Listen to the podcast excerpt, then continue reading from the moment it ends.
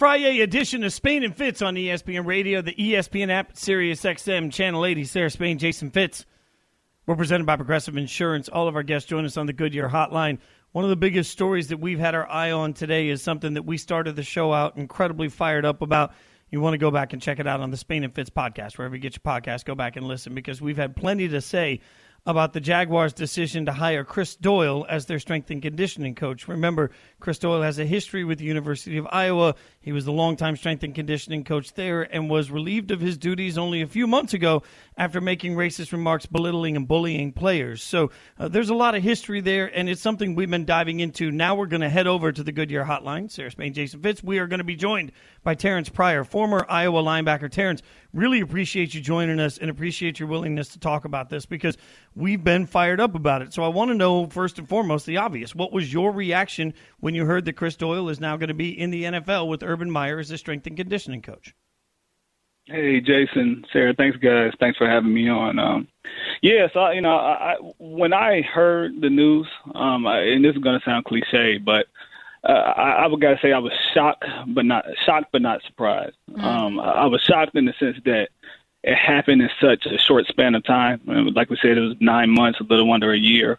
Um, but I wasn't surprised. I wasn't surprised because of the fact that when people speak of football, they speak of football in a brotherhood, and people tend to just look at that as the players, right? Um, there's a camaraderie amongst the players, but there's also a brotherhood amongst the coaches as well. So when there's a coach, as uh, Coach Meyer stated, he's known him for 20 years. When there's a coach, um, it, the coach feels as though that he might be able to relate to him, and I'm pretty sure he might show the uh, benefit of the doubt. So, uh, in that sense, I, I was shocked, but I, I wasn't surprised at it. Shocked because of how long it took, but I wasn't surprised because I knew eventually some coach would give uh, Coach Doyle an opportunity.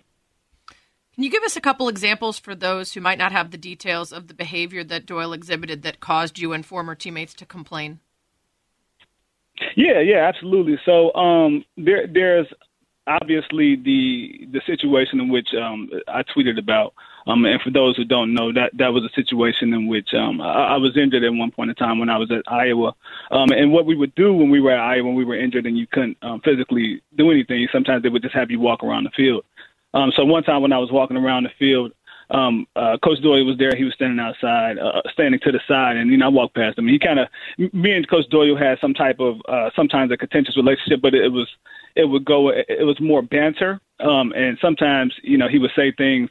So this particular time, he he reached out to me and said, hey, you know, Pryor to you feel as though that you know football might not be the sport for you, and I was, you know, Coach, why, you know, why would you say that? I don't, I don't think that that's the case at all. And he said, you know, what, what about rowing or, or something like that? And then obviously the you know, oh, black people don't like boats and water and things of that nature. Um, so that that was that. Uh, mm. There was another situation in which um, a former teammate of mine had uh, quit the team at Iowa, and he started a organization on campus of university uh, called Young Black and Educated.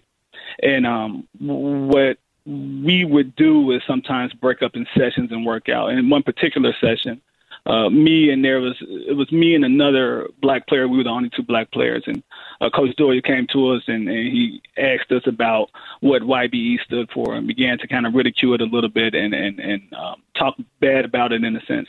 And to me, it just kind of marginalized. I felt marginalized at that period of time, and I was just like, you know, hey, we're the only two black players here. Um, so that that was one instance, and then.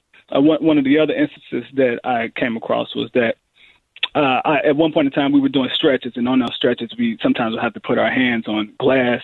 Uh, and at the end of the stretch, we would clean off the glass. So, uh, Coach Doyle was like, "Hey, you know, Pryor, clean off the glass." And when he did, you know, I, I began to clean it off, and he just said, "You know, this is this is probably what you'll you'll do. This is probably what you'll be. You'll be, you know, cleaning wow. glass. That are, you're probably on a glass cleaning uh, business." And uh, to me, wow. you know, it, it, it, and no slight to any of those who who are who is in that profession. To me, though, it kind of stated as though, well, hey, this is this is what you will amass to, right? This is all that you right. can do. So that kind of drove me down the path that I'm in now. Why you know why I left Iowa, went on to Clark Atlanta University, and then to Georgia State College of Law to get my um, law degree.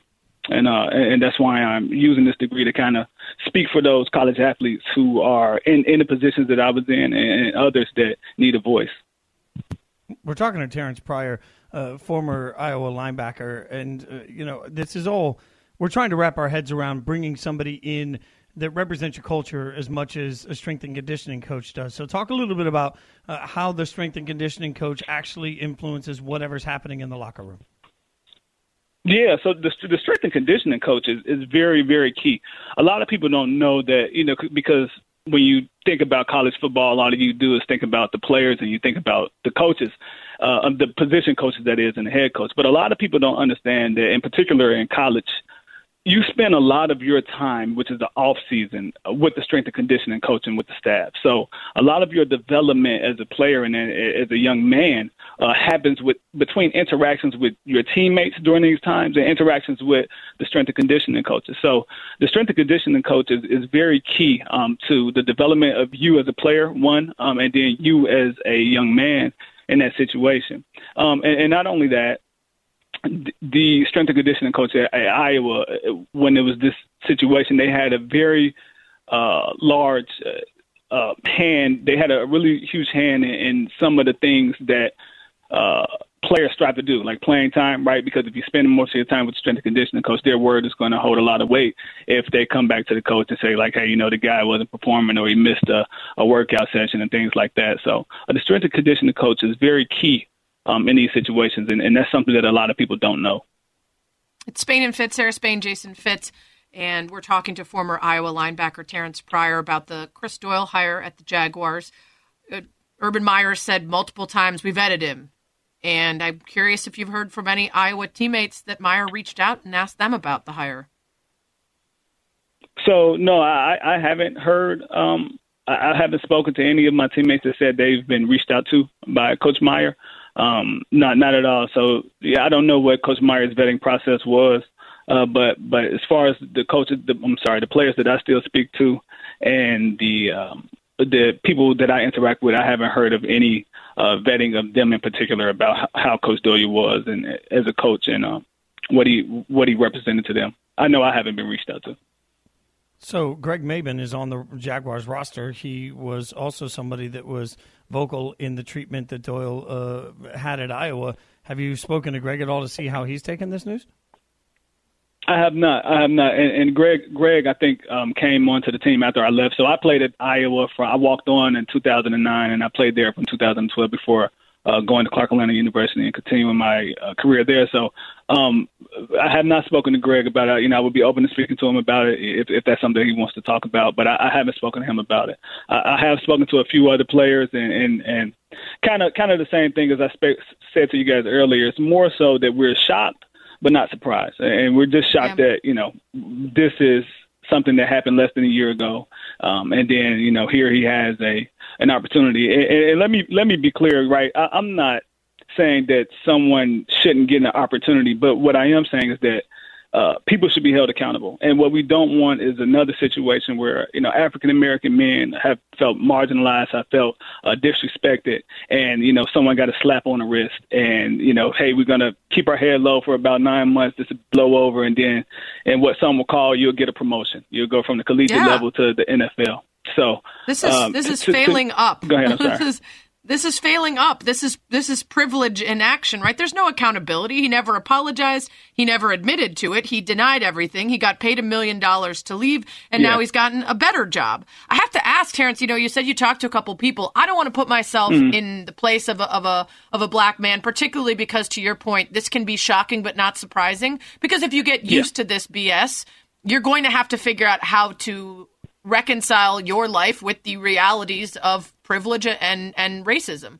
Um, but if you're yeah. on this team, don't you think this is a slap in your face that to have this coach come in and say, "I don't care how many dozens of people said this guy is racist and that he doesn't respect black players. I'm going to force you to work with them anyway." And, and would you have something to say to to Meyer or Shad Khan or somebody else about the hire? You know, that's a good question. And I think that that raises a distinction between the collegiate and the NFL level, right? I, I believe that until the Twitter feed took place at, at the college level, a lot of us talked about these things, but we would just talk about it amongst ourselves as college players. But we will always have the fear of, hey, man, this might – I might be reprimanded for this, or this might affect me in a negative way. So collegiate players didn't feel as though they had the platform um, until we all stood bold and did it to to express that. But in the NFL, in that sense, uh, they are in a different position, right? They they don't depend on these coaches necessarily to make it to the level that they've already attained. Um, so to me, if, if I was a player in that um, situation, I would hold all my coaches accountable, and I think that's what we need right now. I think we need you know players to stand up and and, and um, hold everyone accountable. You know, you hear all the time that, hey, hold your teammates accountable. If they're not making it across the line in the right time, hold them accountable. You know, team captains, hold them accountable. But I think that accountability needs to trans uh, just the players and go to the coaches, to the organization. So, um, to me, it, would it be a slap in the face? Uh, uh, maybe so, but but if, if it was, I would definitely let my voice be heard. Um, and, and you know, there's only so much that a player can do, but the platform that these players do have uh, is very very huge and it's very important. So if they can use it in any way that they they they uh, could, I think they should. Yeah, I agree, and we appreciate you joining us and and also you know helping to lead people into speaking out more about this. Good on you. Absolutely. Absolutely. I um I really appreciate you guys having me. Um like like I stated before, man, this is this is a passion of mine and, and in particular in this intersection between um law and sports and, and, you know, now with the, the collegiate athletes coming to get their NIL name, image, and likeness and things of that nature. This is a, a passion of mine, and this is where my practice is going to focus. So um, I really appreciate you guys. Um, I, I just want to let everyone know that these college athletes, while for so long have just been seen as uh, players, uh, you know, people that have scholarships that need to just uh, perform and not complain. These college athletes are people, right? And and that Twitter feed this summer um, kind of explained it. These college athletes are people that have a lot to bring to the table. I know uh, college athletes at Kennesaw State who started online fitness goals with Webhead Fitness. I know uh, the young former teammate that I went on that I explained started YBE. He's gone on to get his doctorate degree, and now he's a chief uh, diversity um, uh, uh, official. So uh, to me, people need to start understanding that these players are people, um, and they have a voice, and their voice matters. Well, we appreciate you joining us to share your, your experience and so much perspective. You guys can follow him on Twitter at tpryor51.